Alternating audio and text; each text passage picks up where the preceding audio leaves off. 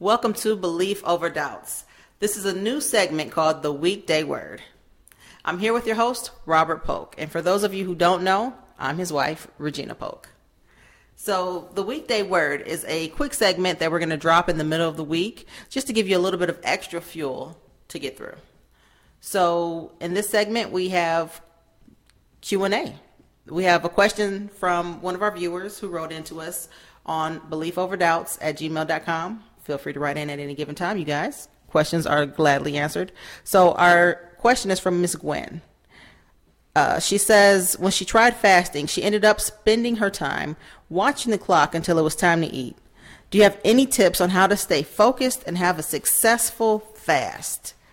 Mr. Polk, can you give us a hand with that, sir? uh, I will try. I do have some tips, um, but you know it all depends on how people define success. Um, I'm going to take it to the Bible and say what you know what the Word says about fasting. And I'm going to thank Miss Gwen for writing in again. And I'm going to thank you, my queen, for introducing this new segment. So, thank you.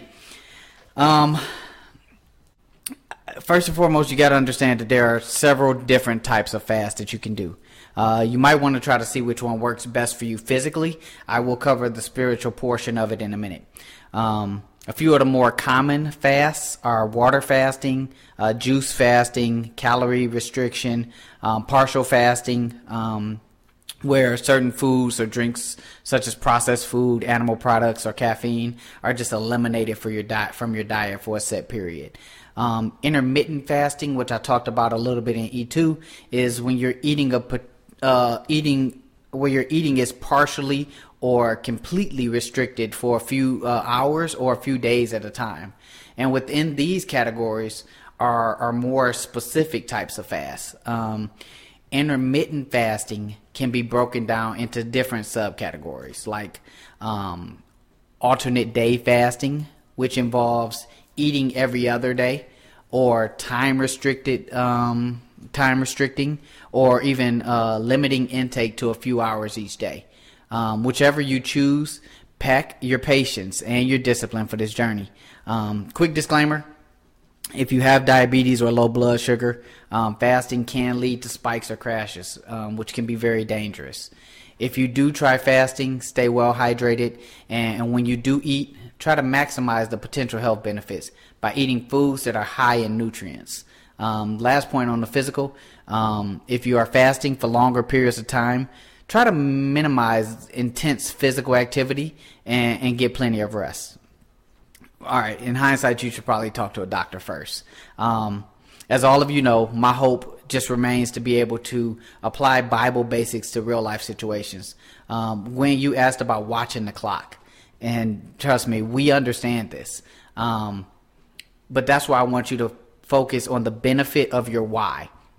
If you're doing this fast for physical reasons, it's going to be extremely hard. And you'll probably you might hear every second tick on the clock unless you got a Rolex and it's kind of sweeping. If you got a fake Rolex, it ticks. But I digress.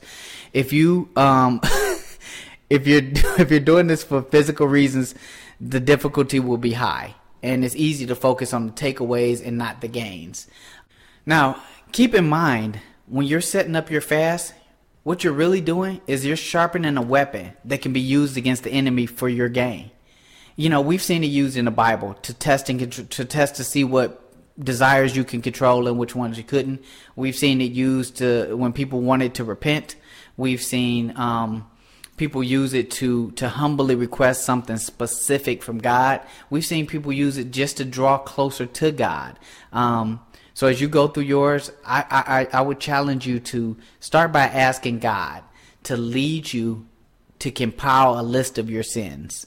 Um, I want you to identify out the things that you want to achieve on the other side of the fast. So when you go back and you confess those sins and ask God to forgive you, you can now start working um, because God does forgive.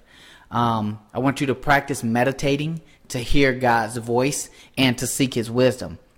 Um, try to replace the time that you would have spent having meals and snacks with, with prayer and, and planning in the Holy Spirit. Um, consistently focus on things that you're thankful for and, and express those to God. if at all possible, take a prayer walk and just enjoy God's masterful creation. Um, I want you to know that this is going to be hard. Physically, your body just isn't used to this, and, and it will be challenged. Spiritually, um, you're drawing closer to God, which means you're pulling away from the devil. So you should expect more temptation and more distractions than you normally see in your life. Um, last point, and I think that this is extremely important. Um, if you slip during your fast, it's okay. Um, this is new for most of us. And remember, God forgives. This is just a time that's designed for you and Him. It's like the ultimate, like, spiritual Netflix and chill with you, the Father, the Son, uh, while you're developing your Holy Spirit. Um, and, and okay, and my real last point is enjoy. Don't focus on the loss and, and what you're restricted from. Focus more on the gain and your relationship with God. Those are my tips. Um, again, we thank you for the question. If there are uh, any more, we ask that you please email them to beliefoverdoubts at gmail.com. Send us your prayer requests as we will hit our knees and pray for you. Um, subscribe, share, like, and comment. Um, there will be a more comprehensive list sent out on our Facebook uh, group. If you are a member, um, please look for that. If you're not, send a request and we will uh, love to have you join our Facebook group. Um, anything else, my love? Thanks for tuning in. Thank you. Be blessed, be safe.